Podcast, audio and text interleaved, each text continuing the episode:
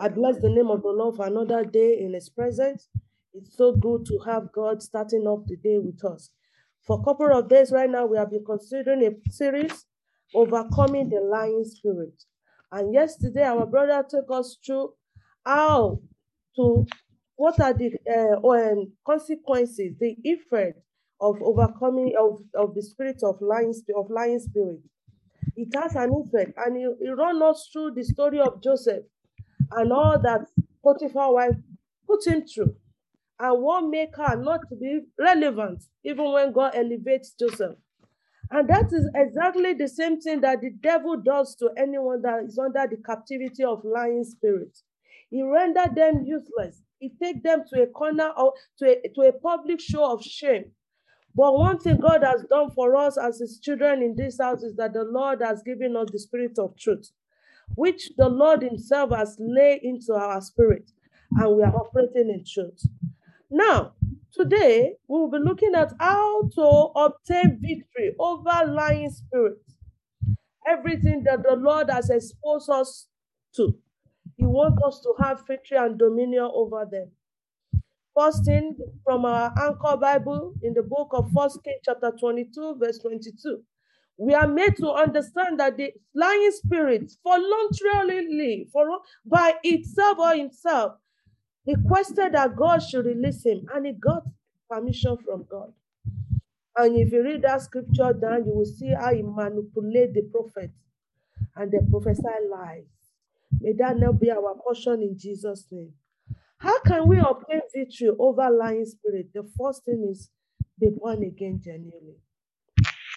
The Bible says in the word of God in the book of John, uh, John 3 16, it said, For God so loved the world that he gave his only begotten son. That scripture looks similarly simple and it looks so common, but it's powerful. A lot of time people repented, come to Christ and declare being born again, but they are not in love of Christ. And so, because they don't have the love of Christ in them, they are vulnerable. They can easily anything without having a prick or a conscience or a guilt in their spirit because the love of Christ is not there. So when you say you are born again, make sure that you have the love of Christ. Another thing that we need to do is meditate upon the word of God. Let's open our Bible to the word to the uh, to Psalm 119, verse 11. And I want someone to have Psalm 1, Psalm 1, verse 1 to 6 down. Psalm 1, verse 1 to 6. But right now, let's open to Psalm 119, verse 11. Psalm 119, verse 11. Psalm 119, verse 11. I read from here. Thy word have I hidden in my heart that I might not sin against thee. You need to have the word of God, meditate upon the word of God day and night. Let the word of God be centered in your heart. Live in the knowledge of the word of God.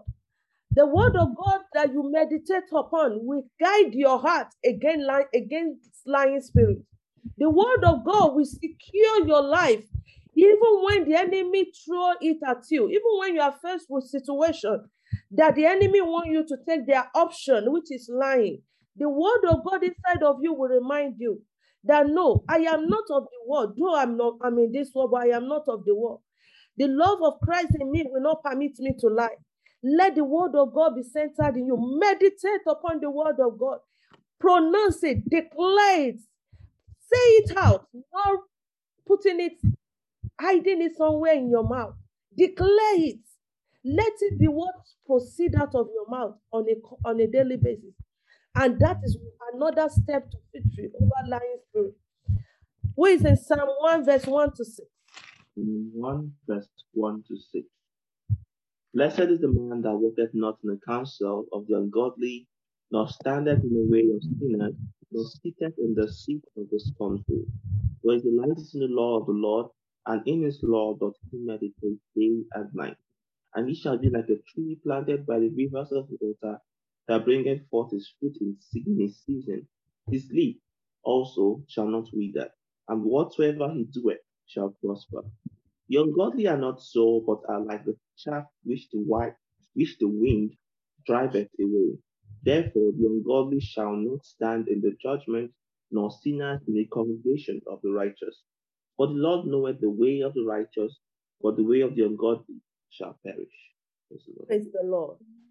The next thing is that don't sit, don't have unbeliever as your close ally, as your best friend. Anything that will make you go back to your old life should be left in the old realm, not in the new realm of Christ that you are. Don't sit in the seat of discomfort. Don't walk with evildoers. Don't make unbeliever your close pal. Don't make them your friends, people that you have connection with, people that you can easily run to. No.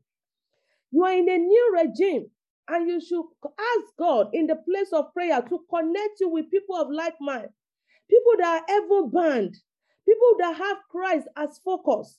Because your association determine what's accompanying you. And the conversation you have determine the product of your speech. Sometimes you, because you are working with unbelievers, they lie here and then you think it's a normal thing. No, it is not normal. And you, as child, as a child of God, you are not permitted. So another victory is let God choose your close friends, your friends for you.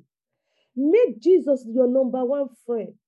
And for you that under the sound of my voice that you are married, God has already obtained a friend for you. Your spouse is your closest friend. If perhaps at work you need to have someone that you can actually run to, take it to God in prayer. He will show you who to run to. Don't make unbeliever. Don't sit with sinner I expect you to produce the fruit of truth. Don't sit with the children of the devil that their father is liars and think that God will just make you and give you. No. Don't tempt God. And don't abuse the grace of God over your life. Another thing is that the fear of men, the fear of men. Many of us we fear men more than the way we fear God. One victory to lying spirit is that fear God more. God should be the number one person you fear. Because of what? He can kill both the spirit and the body and the soul. You fear what man can do to you, forgetting what God has in stock for you. You look up to favor from men, forgetting that you have the key that open all door. You are seeking permission for your great possession from men, forgotten about the God that originated you, the, all the things that He has in store for you. When you fear God, you have victory over lying spirits. The fear of God will not make you to lie. The fear of God will not make you to pretend in order to obtain favor. The fear of God will make you to live a deceitful, free life. It will make you to do things in the fear and the reference for God Almighty. When we are talking about the fear of men, the fear of men made people to go extra mind in the realm of destruction. I don't want him to hate me. I don't want her to hate me.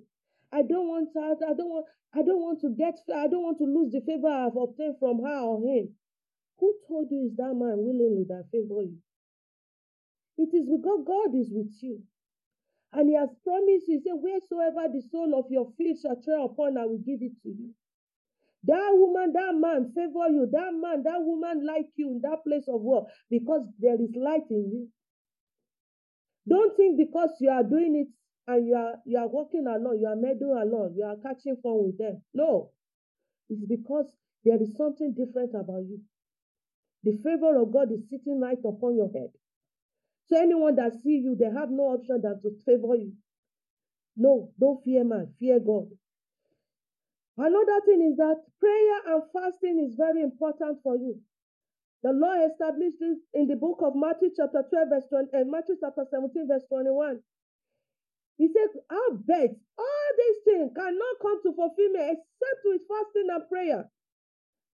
Because in the beginning, where we take our anchor scripture from, in the first in First King chapter 22, verse 22, the lying, lying is a spirit. And for any individual that have been under the captivity of lying spirit, they require fasting and prayer a complete deliverance to be liberated. Fasting and prayer is another tools of victory over lying spirits. Because when you are fasting, you are denying the flesh what it loves most. When you are fasting, you are lifting your spirit above your body. When you are fasting, you make yourself to be connected to the throne of God. When you fasting, you are less, you don't speak too much. You don't get involved with ungodly activities. You want to make sure that that particular time you have set aside is well productive for you in the presence of God. You receive what God wants for you. And I pray, even as we are starting our 14 days of power, you will not fast in vain in the name of Jesus. You will take it as an opportunity to elevate your stand in the realm of the Spirit with God. In the name of Jesus.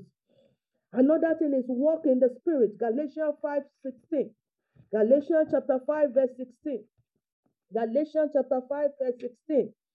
If you are there, you can go ahead and read. And I want someone to have Psalm 141, verse 3 down because we are going to be praying shortly. Galatians chapter 5, verse 16. Galatians chapter 5, verse 16 says, Thus I said then, walk in the spirit, and you shall not fulfill the lust of the flesh. Brethren, how to obtain victory over lying spirits? Walk in the spirit. Because it's a spirit itself. But there are spirits that pass spirits. Just as it is in the realm of the physical. We have CEO, we have manager, we have branch manager, we also have head of department. The same way there is hierarchy in the spirit. If you yield yourself the spirit of God, which is the overall spirit, the Bible says, For we have finally given him a name that is above all name, that the mention of the name of Jesus, every knee shall bow. No demon can withstand the name of Jesus when it's coming from a righteous person. When you call that name, there is turbulence in the kingdom of hell. Walk in the spirit.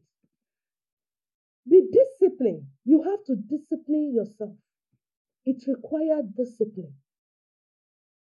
You must make sure that you are disciplined. Discipline will make you to be conscious of what to say. You won't just be rushed to answer all men. Because in the process, you can lie. Many of us, we fear, we fear faces. You look at people like this, you are waiting. Once they change their face, you want to dance towards that side so that they can smile at you. And so you become, you, you are, you, your words are so deceitful. And everyone will just fold their hand and say, ah, ah, the mighty falling. May that not be our portion in Jesus' name. You have to be disciplined. God has given you the spirit of truth. Maintain it by the help of the Holy Spirit itself. Study your environment in the realm of the spirit. And that is why you need to walk in the spirit in order for you to have victory. And be disciplined. And God will help us in the name of Jesus. Psalm 141, 141, verse 3. Psalm 141, verse 3. If you are there, you can read. 141, Psalm 141, verse 3. Set a guard, O Lord, over my mouth. Keep hmm. watch over the door of my lips to keep me from speaking thoughtlessly. Amplified version. That is the word of God. You need to allow God to set a guide over your mouth. In the in First John chapter 4, verse 1. Test all spirits, even if they are of God. Don't just think because something run through your memory, pew, that is the Holy Spirit. No. Remember, lying is a spirit. And because it's a spirit, it could have access into your spirit mind. And that is why you need to test all spirits. If you don't know what to do, speak in tongues. And the Lord will direct you. There is something, a lesson God taught me through my husband. For years, I've known him. And for years, constantly, he has maintained the same standard with God. He's a man of few words. No matter how big that situation is, as you are saying it, you will never say anything. He will be looking at you like this. The one God has not asked him to say after you finish, he will tell you. For now, I don't have anything to tell you. When I first met him, I thought he's just being me. But little did I know that that is a channel God wants to taught me a lesson, another lesson in the spirit. And it pay off. Because when you are quiet and gentle in spirit, the Holy Spirit can speak more and take you deeper. But when you are hasting in spirit, you can't receive anything from Him. And finally, bind and cast. Cast out the spirit of lying. If you ob- observe it in your own life, you need to bind it and cast it out. If you observe it in the life of a brethren or family member, don't wait until you say, You're a liar, you're a liar. Begin to cast it out. No. Cast it out. And redirect the mind of that person in the realm of the spirit through the help of the Holy Spirit to begin to love the truth. Brethren, there is victory in Christ, complete victory in Christ. And the same victory that God has given to us, we will continue to operate in it in the name of Jesus. We are going to be praying this morning. You are going to pray, begin to thank God first. You will thank God. Say, Father, I thank you for victory you have given unto me.